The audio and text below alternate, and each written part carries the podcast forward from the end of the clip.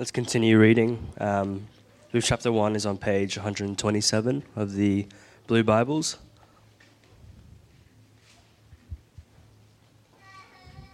In the days when the judges ruled, there was a famine in the land, and a man of Bethlehem in Judah went to sojourn in the country of Moab. He and his wife and his two sons. The name of the man was Elimelech, and the name of his wife Naomi and the names of his two sons were Mahlon and Chilion. They were Ephrathites from Bethlehem in Judah. They went into the country of Moab and remained there. But Elimelech, the husband of Naomi, died, and she was left with her two sons. These took Moabite wives. The name of the one was Orpah, and the name of the other Ruth. They lived there about ten years and both Mahlon and Chilion died, so that the woman was left without her two sons and her husband. Then she arose with her daughters in law to return from the country of Moab, for she had heard in the fields of Moab that the Lord had visited his people and given them food. So she set out from the place where she was with her two daughters in law, and they went on the way to return to the land of Judah. But Naomi said to her two daughters in law, Go, return each of you to her mother's house. May the Lord deal kindly with you, as you have dealt with the dead and with me. The Lord grant that you may find rest, each of you in the house of her husband. Then she kissed them, and they lifted up their voices and wept. And they said to her, No, we will return with you to your people. But Naomi said, Turn back, my daughters. Why will you go with me? Have I yet sons in my womb, that they may become your husbands? Turn back, my daughters, go your way, for I am too old to have a husband. If I should say I have hope, even if I should have a husband this night and should bear sons, would you therefore wait till they were grown? Would you therefore refrain from marrying? No, my daughters for it is exceedingly bitter to me for your sake that the, Lord, that the hand of the Lord has gone out against me. Then they lifted up their voices and wept again. And Orpah kissed her mother in law, but Ruth clung to her. And she said, See, your sister in law has gone back to her people and to her gods. Return after your sister in law. But Ruth said, Do not urge me to leave you or to return from following you. For where you go, I will go, and where you lodge, I will lodge. Your people shall be my people, and your God, my God. Where you die, I will die, and there I will be buried. May the Lord do so to me, and more also, if anything but death parts me from you. And when Naomi saw that she was determined to go with her, she said no more. So the two of them went on until they came to Bethlehem. And when they came to Bethlehem, the whole town was stirred because of them. And the women said, Is this Naomi? She said to them, Do not call me Naomi, call me Mara, for the Almighty has dealt very bitterly with me. I went away full, and the Lord has brought me back empty. Why call me Naomi when the Lord has testified against me? And the Almighty has brought calamity upon me. So Naomi returned, and Ruth the Moabite, her daughter in law, with her, who returned from the country of Moab. And they came to Bethlehem at the beginning of barley harvest.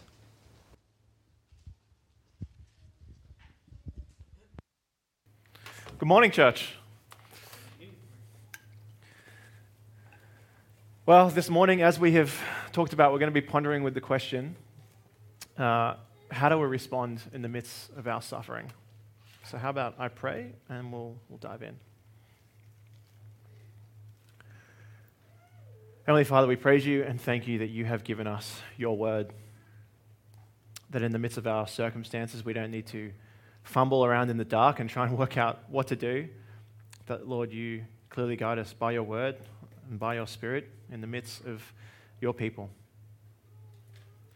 God, as we look at your word this morning, would we see your goodness? your providence in the midst of our suffering, and your good purposes in it. We ask this in Jesus' name. Amen.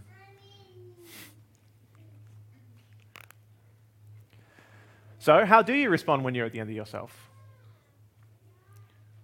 In the midst of your suffering, when, when nothing you've tried seems to be working, when life is continually throwing you curveball after curveball after curveball, when you keep setting ambitions and then you never attain those goals.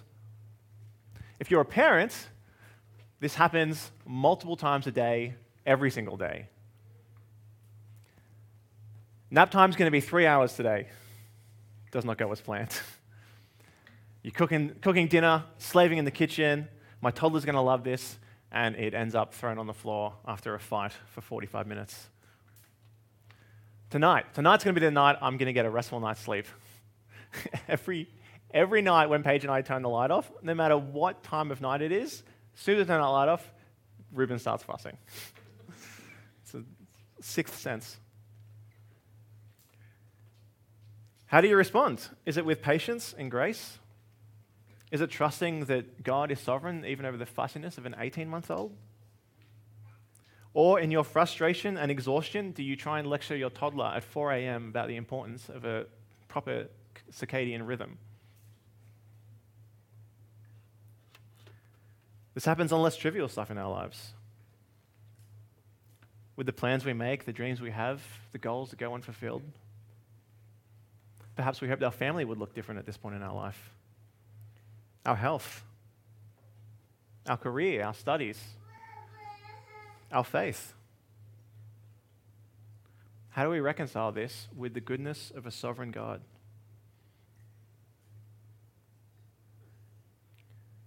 In the midst of this, do you move towards God in trust and faith?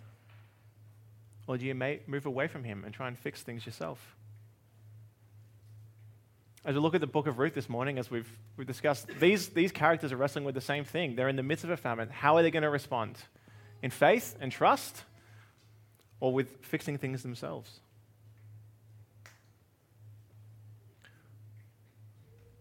Before we look at the scripture, it's, it's good to have a couple notes as we work our way through. The first thing is, as, as these characters respond, the author isn't giving us running commentary on Ruth decided to do this, it was good. Naomi decided to do this, it was bad. But I think, even though it's not explicit, it's very clear that the author's trying to tell us who did the right thing and who didn't the wrong thing, and we'll see that as we work through the book. The other thing is, when we see the, the capital letter Lord, and we've talked about this during other Old Testament books, that is, that's Yahweh, is what um, that is in Hebrew. And so I'm using, I'll swap back and forth between God, Yahweh, Lord uh, throughout the sermon and that's referring to the triune God of the Bible who has revealed himself. Uh, this morning, I don't have specific points per se, but I'm just going to follow headings as we work through the chapter.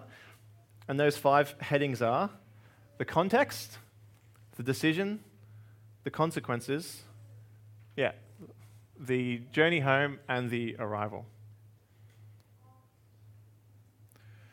So we'll start with the context. Well, verse 1 opens up like any good narrative with the who, what, why, where, when. In the days when the judges ruled, there was a famine in the land, and a man of Bethlehem in Judah went to sojourn in the country of Moab, he and his wife and his two sons.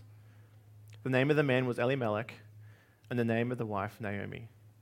And the names of his two sons were Mahlon and Chilion, and they were Ephrathites from Bethlehem in Judah. They went into the country of Moab and remain there. Who? A man and his wife and kids. What? Left to go sojourn.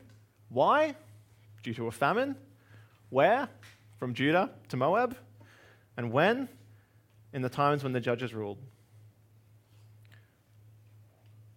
But I want to step back even further and give a little bit more context to this, which is basically the history of creation up until this point. That should only take an hour or so, and then we'll move into the next chapter. No. In the beginning, God creates the heavens and the earth and places Adam and Eve in his garden, and everything was good. They are God's people in God's place under God's rule. And then we know what happens in Genesis 3 they sin and they are expelled from the garden.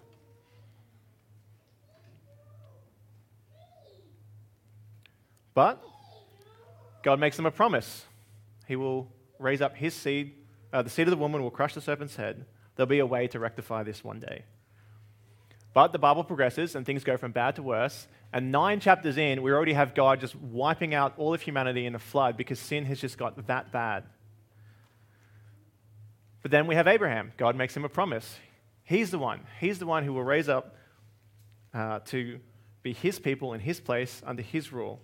He promises he will give them a land, he'll make them a great nation. This is going to be Eden 2.0 God's people in a land flowing of milk and honey, living under God's rule. And then we have some hiccups along the way. Yes, Abraham becomes a great nation, Israel, but they become slaves in Egypt. But in miraculous acts that we read throughout the books of Exodus, God displays his power, his glory, and his ability to save in leading a couple million Jews out from slavery to uh, his promised land.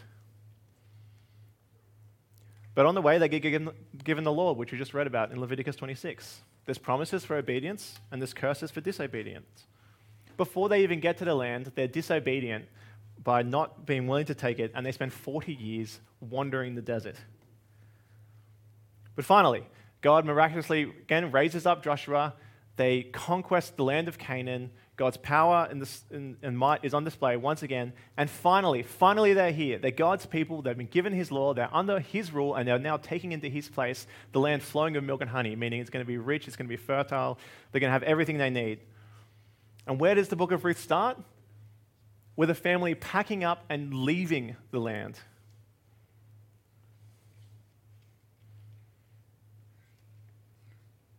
because of a famine. Something has gone horribly wrong.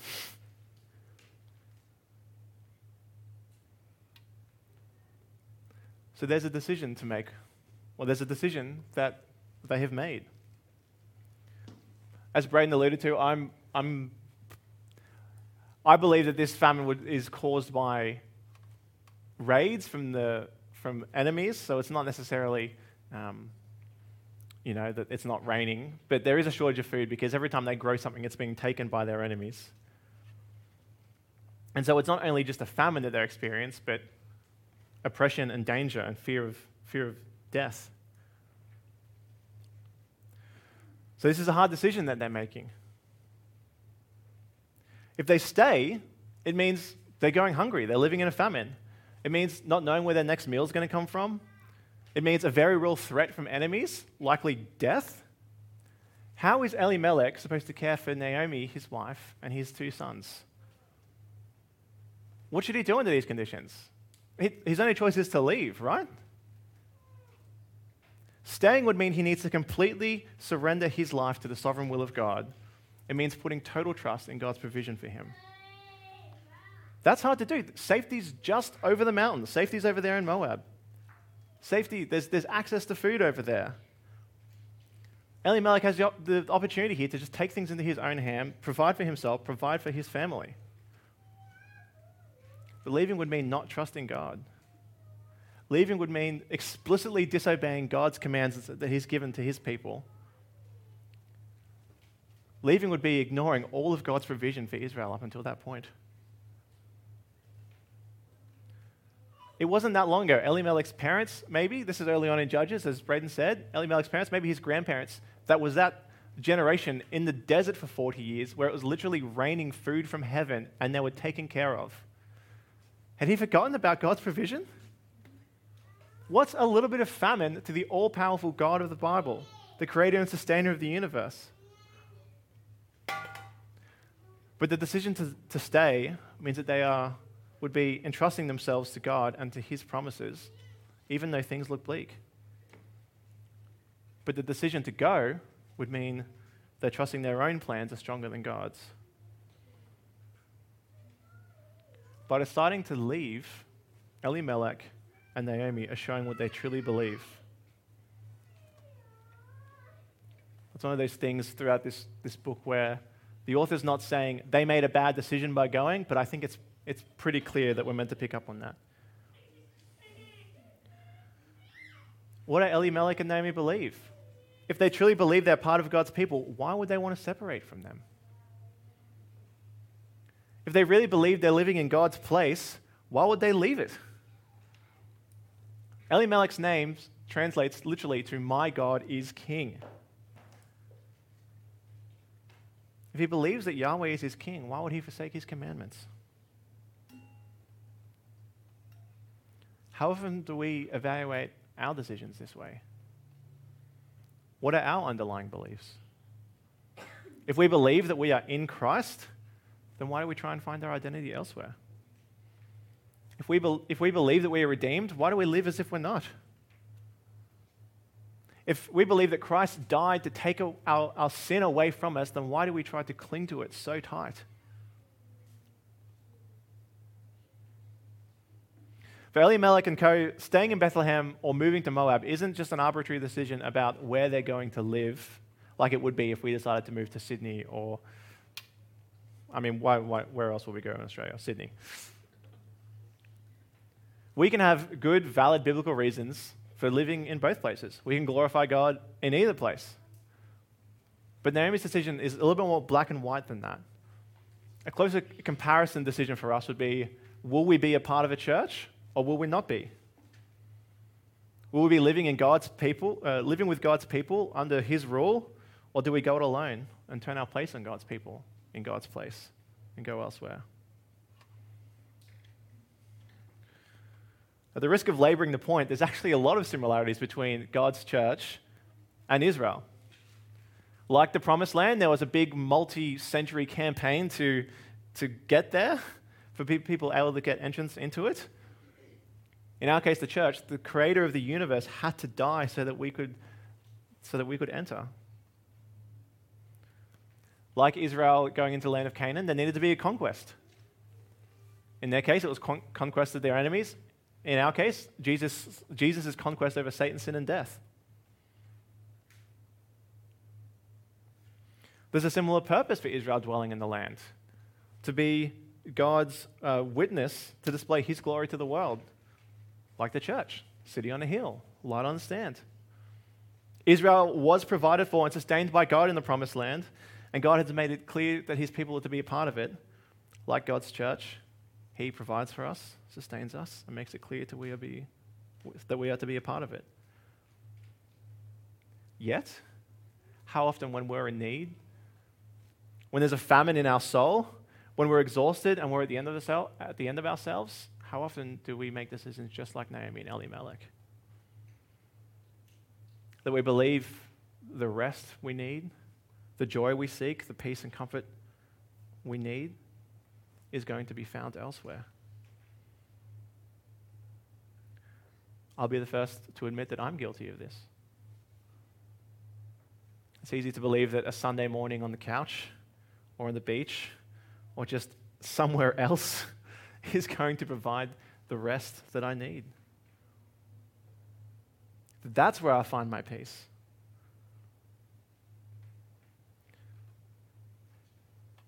Perhaps Elimelech and Naomi thought that leaving Judah was actually God's provision for them. Even if that was the case, if they genuinely thought that this is God providing them a way out from the famine, it's still sin. It's still disobedient. God has made it clear in His word to not separate from His people. Brothers and sisters, if you have found a solution to your problems that requires you to be disobedient to God's word, that is not the solution that God has provided. The Israelites had a day each week built into their way of life called a Sabbath, which his whole purpose was designed to remind them that God provides. Rest on the seventh day. God will, God will sustain. God will provide.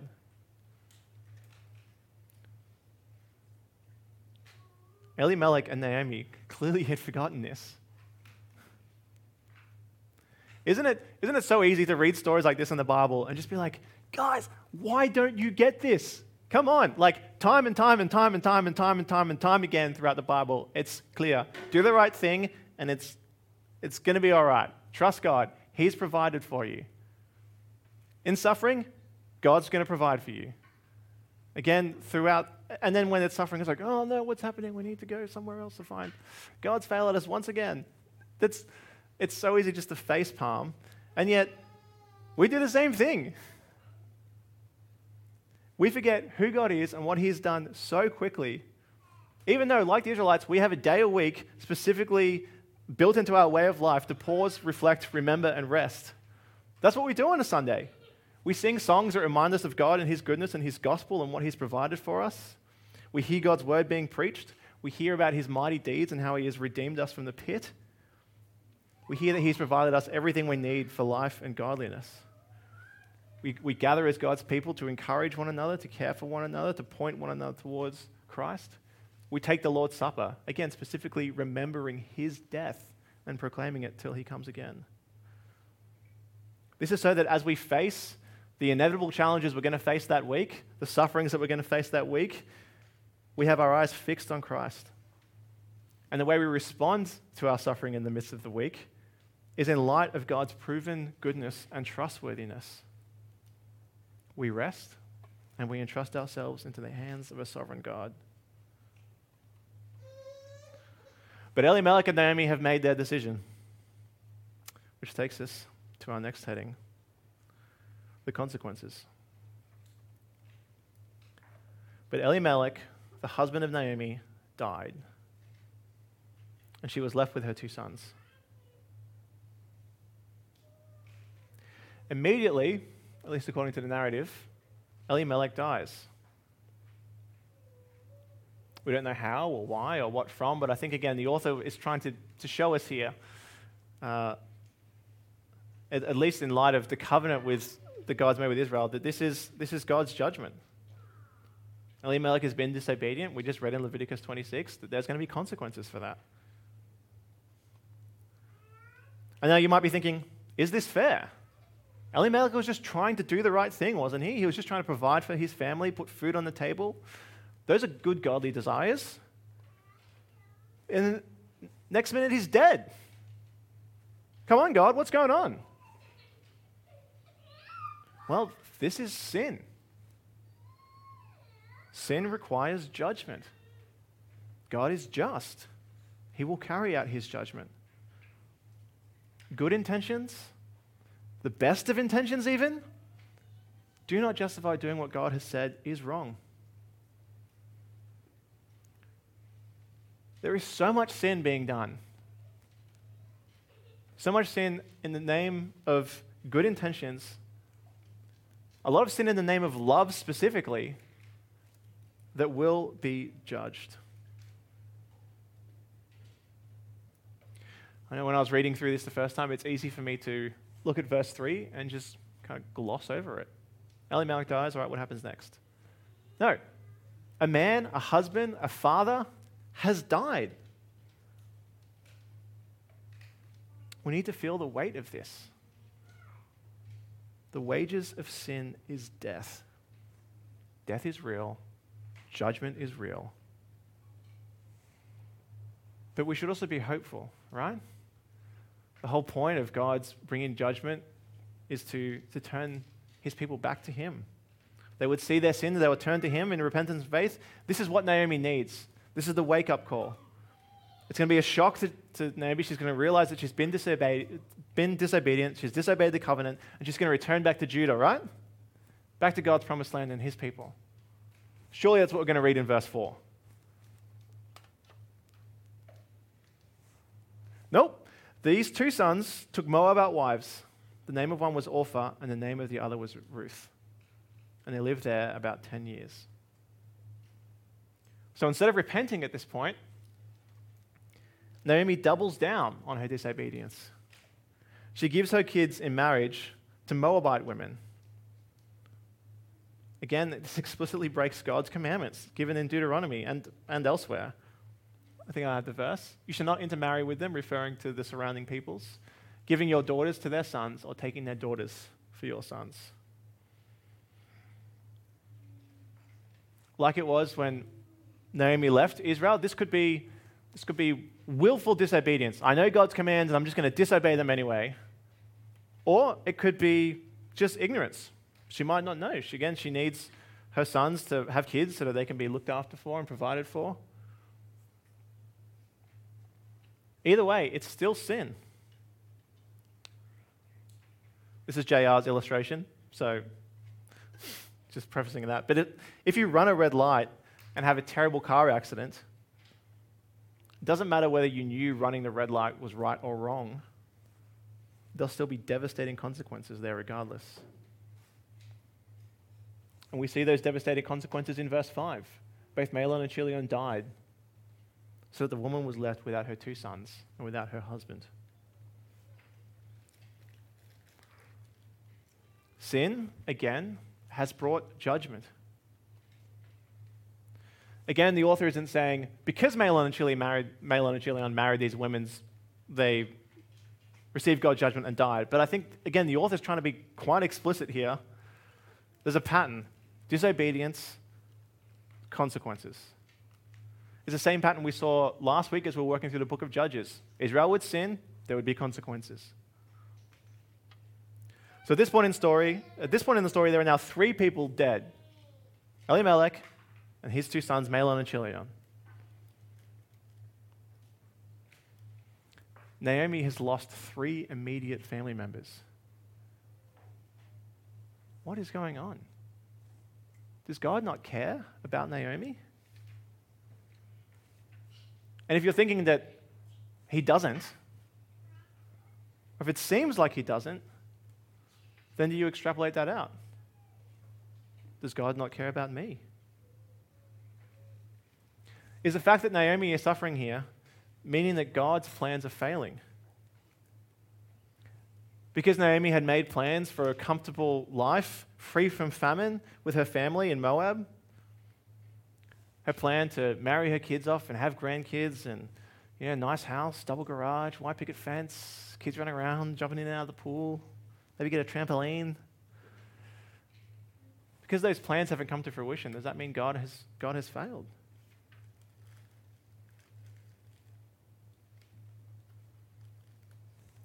Well, Naomi must be at the end of herself by this point. God's trying to get her attention. How is she going to respond? Is she going to acknowledge her sin? Is she going to confess and repent? Is she going to walk in obedience, step by step, back to Israel? Back to God's people? Perhaps you can empathize, empathize with Naomi here. Have you been disobedient? Out of ignorance or willfully? Are there consequences to your sin that you're feeling? Has God been trying to get your attention? How are you going to respond? Are you going to double down? Marry your kids off? Or are you going to confess and repent? Brothers and sisters, if we are believers, if we believe that out of his love and mercy, Christ has taken his sin, uh, taking our sin upon himself, this act of confession and repentance should be a daily exercise for us. Our lives should be marked by this. And we should be praying with the psalmist Search me, O God, and know my heart. Try me and know my thoughts. See if there be any grievous way in me and lead me in the way everlasting. And then, when He graciously reveals our sin to us, we take it to the cross. Naomi started five verses ago, married, two kids, living in God's land. Here we are, five verses in. Naomi is a widow. She's lost her kids. She's living in the fields of Moab. But fortunately, this is not the end of her story.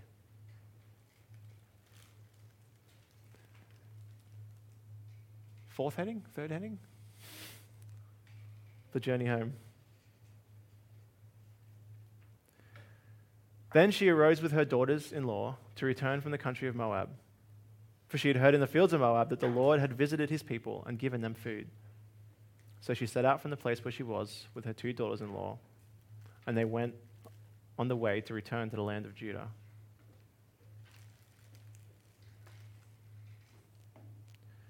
It's finally clicked. Naomi has heard that the Lord has visited her people. She packs up, she's going back. She's done in Moab. Now, this, could just be because she's hungry and the food's run out in Moab. But I think that there's some genuine faith here in Naomi's part. Although it's imperfect and it's immature, as we'll read later on in the story. But she hears that God has visited his people and provided food. She believes it. She believes that, she's, that he's provided, and she believes it enough. Well, she believes that she can actually partake of this provision as well, and she believes it enough that she's actually willing to pack up and go back. It leads her to action. That's why she sets from where she is and she starts making tracks back to Judah. But the journey is not without its uh, hiccups, I guess. It wasn't until like the fourth reading of this that I realized that this interaction that we're about to read happens on the way back. So, uh, Orpah and Ruth were clearly committed enough that they packed up and started going, and then they get, I don't know, maybe they're camping halfway there or something. And then he's like, no, actually, go back. You, you just go back by yourself. Naomi said to her daughters in law, Go, return each of you to her mother's house. May the Lord deal kindly with you as you have dealt with the dead and with me. The Lord grant that you may find rest, each of you in the house of her husband. So she kissed them, and they lifted up their voices and wept. So mid trip, Naomi stops, tells the daughters to go home. Thanks so much for your time. Thanks for your kindness with me and with your husbands who you've lost. And the Lord bless you on your way.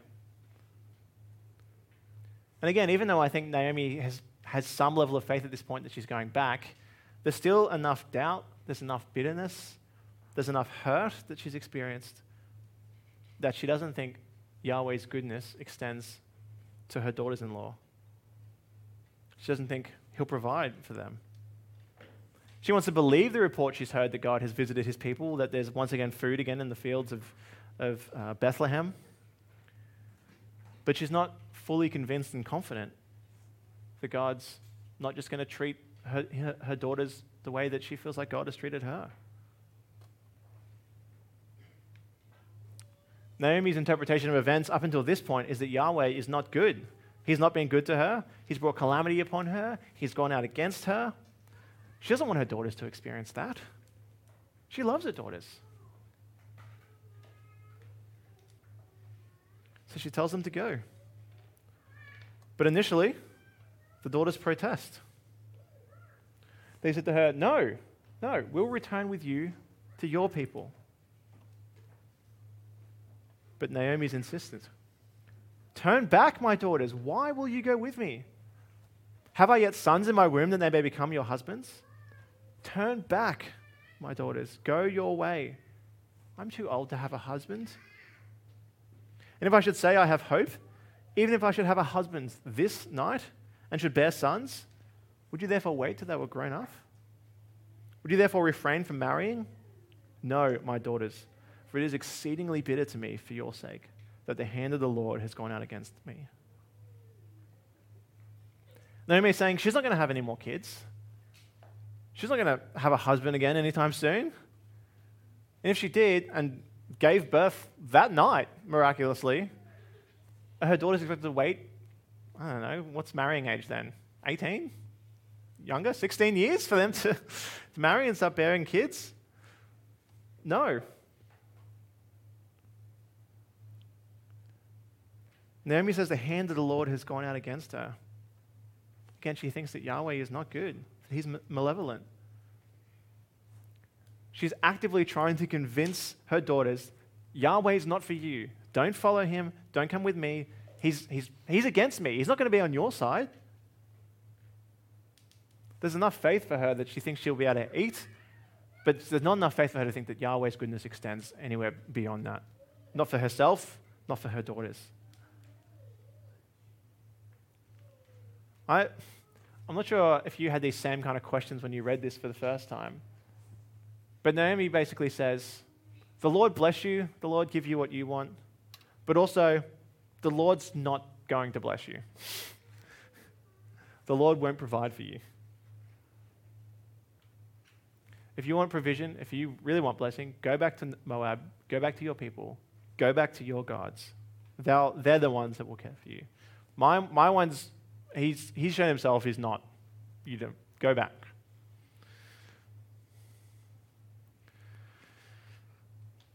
Their response? They wept. Orpah kissed her mother in law, but Ruth clung to her.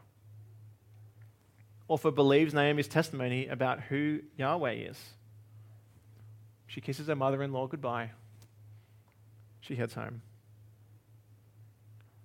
We never hear from her again. Have you noticed that this journey home, or journey to, to Israel for Ruth and Orpah, is going to require them to make the same decision that Elimelech and Naomi had to make 10 or so years prior?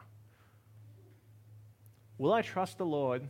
Will I follow him in obedience and faith in the face of what seems like a lot of reasons not to? Orpah doesn't need a whole lot more convincing. She believes Naomi, she's on her way. Yep, Yahweh's not for me. He's not the one that's going to be able to provide. I'll go back to my gods for that.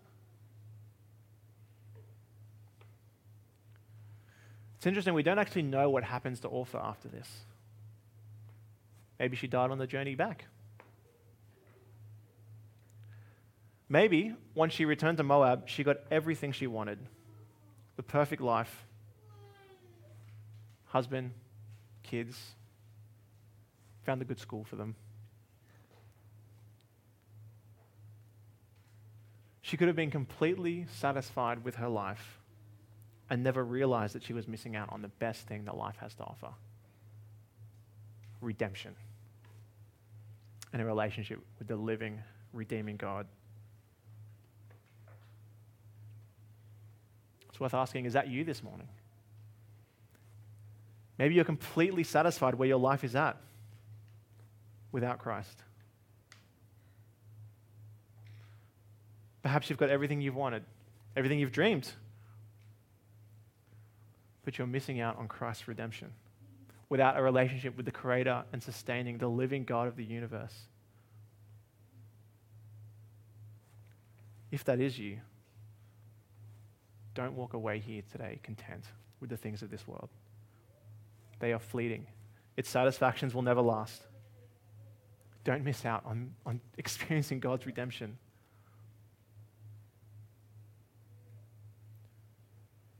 Orpah leaves, Ruth knuckles down. She's not going anywhere. She clings to Naomi. Have you thought about Naomi's witness in the midst of this? It's a good thing to ask yourself. Does your suffering lead others towards God or away from Him? When you talk about God in the midst of your suffering, what does it sound like? Are you more prone to emulate Naomi here than, say, Ruth? You know, they've both suffered, right? Naomi's lost her husband and kids. Ruth's lost her husband. She hasn't got any kids.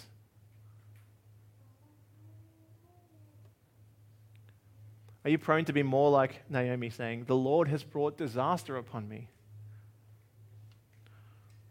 Or Paul, who could say, I will boast all the more gladly of my weaknesses so that the power of Christ may rest upon me. For the sake of Christ, then I am content with weaknesses, insults, hardships, persecutions, and calamities. For when I am weak, then I am strong. Do you believe James when he says, Count it all joy, my brothers, when you meet trials of various kinds, for you know that the testing of your faith produces steadfastness? And that steadfastness, when it has its full effect, makes you complete and lacking in nothing. By the time we get to verse 15, Ruth is pleading with Ruth to go back. See, your sister's gone. Go back. Go to her people. Go to her gods. Return after your sister in law. Ruth refuses. Do not urge me to go. Do not urge me to leave you or return from following you, for where you go, I will go. Where you lodge, I will lodge. Your people shall be my people, and your God, my God.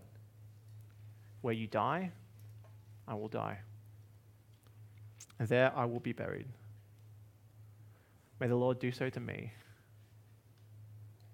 And more also, if anything but death parts me from you.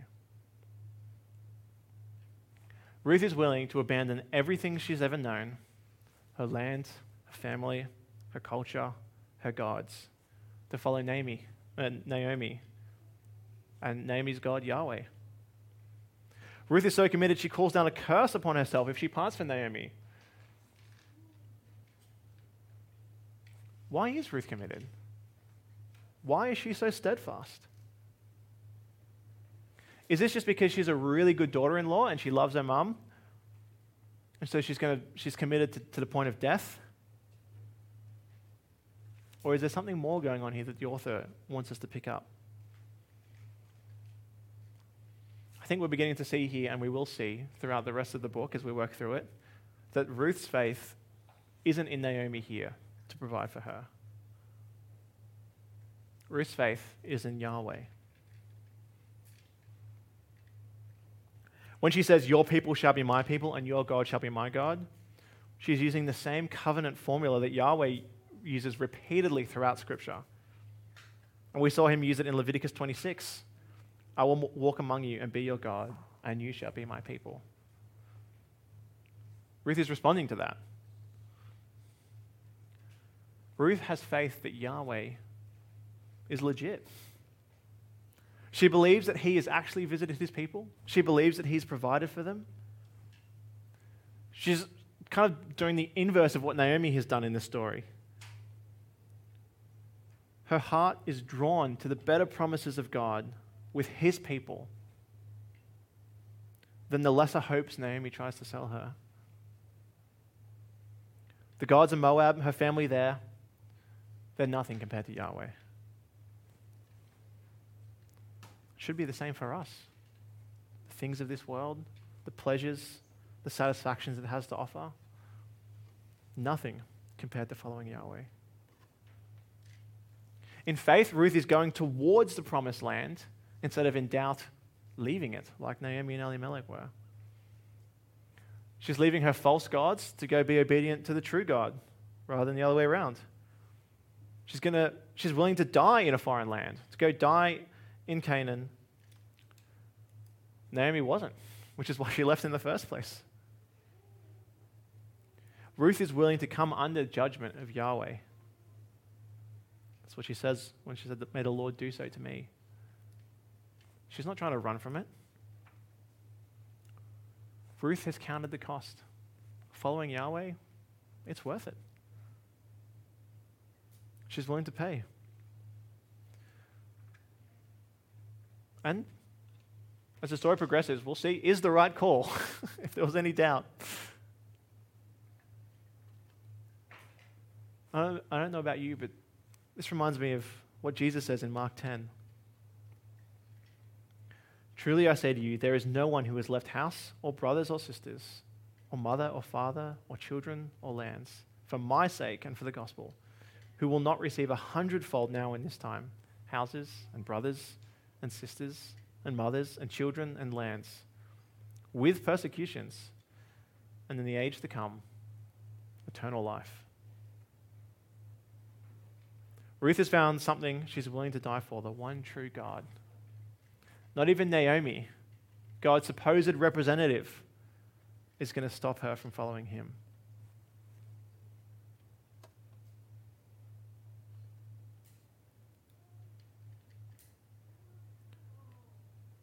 Where is your faith anchored? Is it anchored in Christ? His goodness? His finished work of salvation? His promises, His sovereignty? Or is it anchored in some hope in this ability for His ability to provide some worldly comfort? A good community, a good place for your kids, bunch of people who cook good meals for you every time you get sick, or need to prepare a sermon the next day. Thank you, Aaron. These are good things. These aren't inherently bad, but they're not the anchor for our faith. The anchor for our faith is God. So, how does Naomi respond to Ruth's faith? The way any good representative of God does, right? She said no more. The Hebrew is a bit more blunt than that. She stopped talking to her. Once Naomi saw Ruth's commitment, she stopped trying to convince her to go back to Moab. Uh, yeah, which takes us to our final scene the arrival. So the two of them went on their journey, I'm sure free from any kind of awkwardness at all, back to Bethlehem. And when they came, the whole town was stirred because of them. And the woman said, Is that Naomi? Their arrival causes a scene. The town's shocked. Naomi's back? What's it been? 10, 15 years? The last time they, they saw her, it was during a famine. I guess, I guess she survived, but where's her husband? Where are her kids? She's getting on. Where, is, where are her grandkids? How's she meant to take care of herself in her old age? How did she survive the famine? And who's that Moabite that she just brought back? Are they meant to be our enemies? Naomi seemingly answers these questions in the next verse. She said, Do not call me Naomi, call me Mara. For the Almighty has dealt very bitterly with me. I went away full, and the Lord has brought me back empty. Why call me Naomi? when the Lord has testified against me and the Almighty has brought calamity upon me.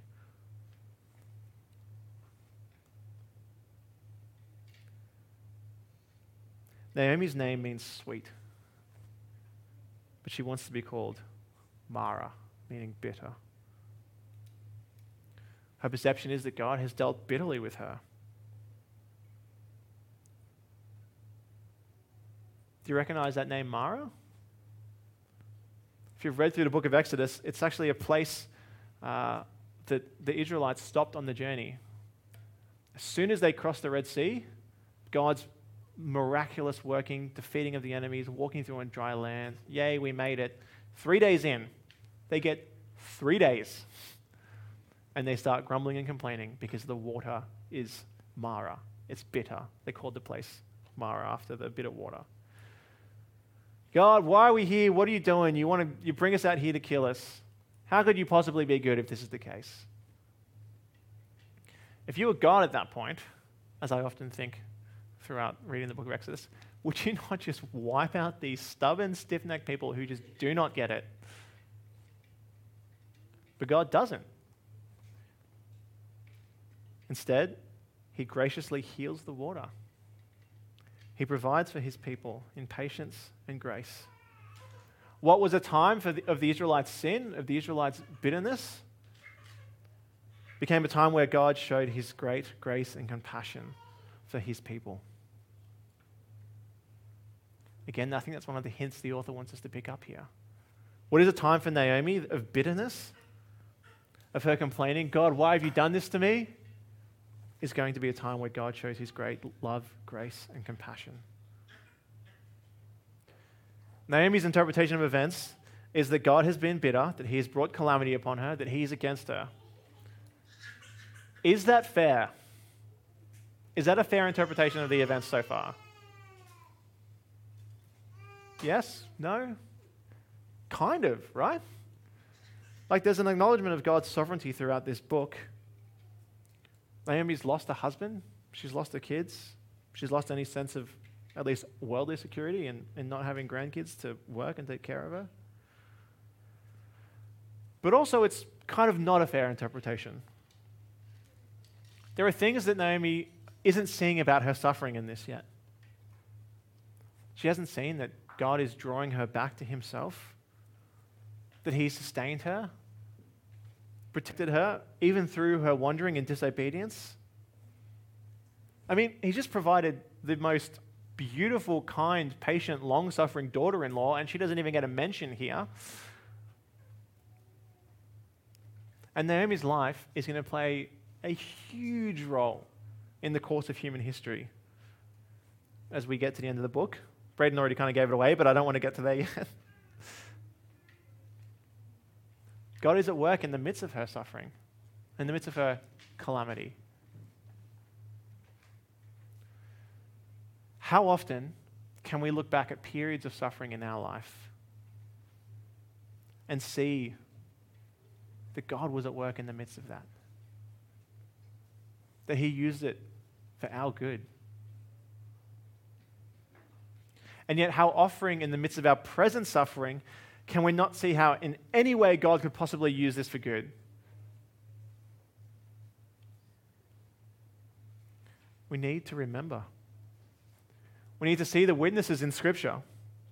We need to care for, love for, pray for one another, and remind us, remind ourselves of God's goodness through periods of suffering. God is still good, brother. God is sovereign, sister. He cares for you. You're not alone. He's working out His purposes for your good and for His glory.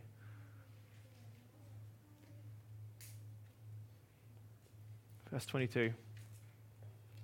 Naomi returned, and Ruth the Moabite, her daughter in law, who returned from the country of Moab, and they came to Bethlehem at the beginning of the barley harvest. The chapter ends with another who, what, why, where, when. This time there's a, a glimmer of hope. It's the beginning of the barley harvest. The reports they heard were true. The Lord had visited his people, he had provided for them.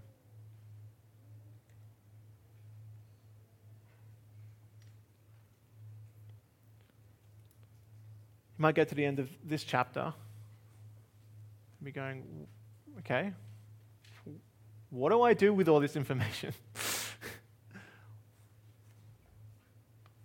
well, the same condition affected Naomi and Elimelech's and Orpah's decision making, it still affects us.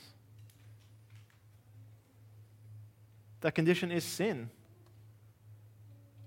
When we are faced with our own suffering and our own trials, our own unfulfilled desires and unfulfilled dreams, when we're backed up against the wall, we try and come up with our own solutions. We pack up our proverbial bags and we head for Moab literally thinking the grass is greener on the other side. And then, oftentimes, when things still don't work out, instead of acknowledging our sin, acknowledging our propensity to try and fix things ourselves, we pull a Naomi. We double down on our sin. And we use it as an excuse for even more sin and disobedience. We too, like Naomi and Elimelech, comfort prize our comfort and worldly security more than our obedience. So, what's the solution then? Just keep trying harder? White knuckle it? Keep telling ourselves we won't do it again? Next time we're faced with a crucial decision or one of the 50,000 decisions we have to make each day, that we're just going to do better next time. Maybe we just hope that our good intentions good intentions to avoid suffering, as long as it's not hurting anyone, that's enough to help us avoid judgment. No, that is not the solution.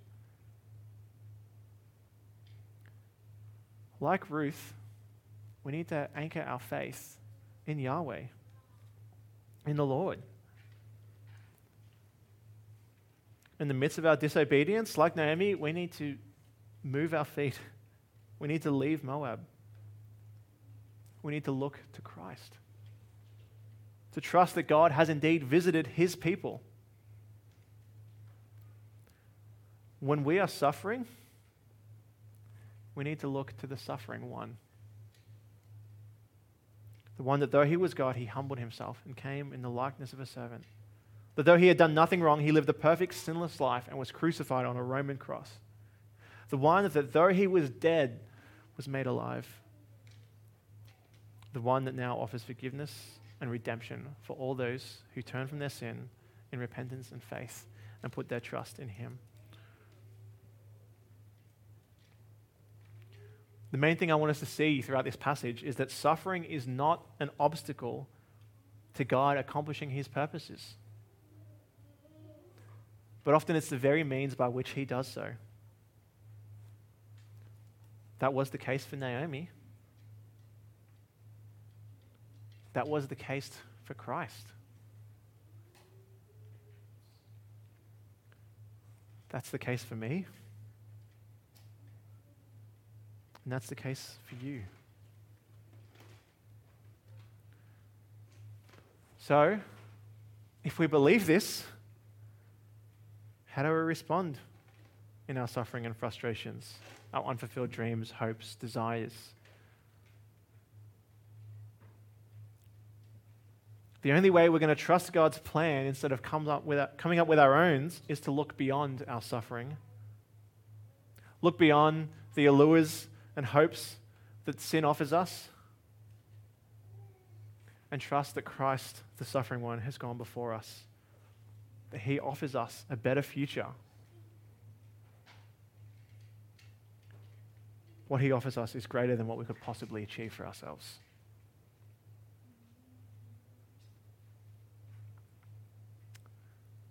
Let's pray.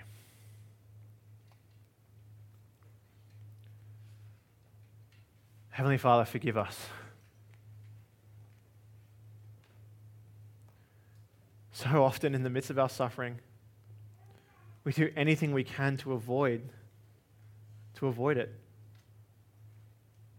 Even being disobedient.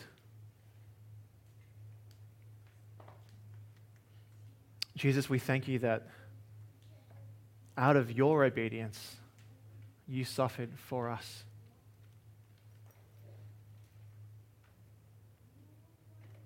God, would you anchor that truth deep in our hearts? That as we are faced with the challenges of life in a fallen world, the, the struggles of our own sin, that we would turn to you in repentance and faith and trust that you are good.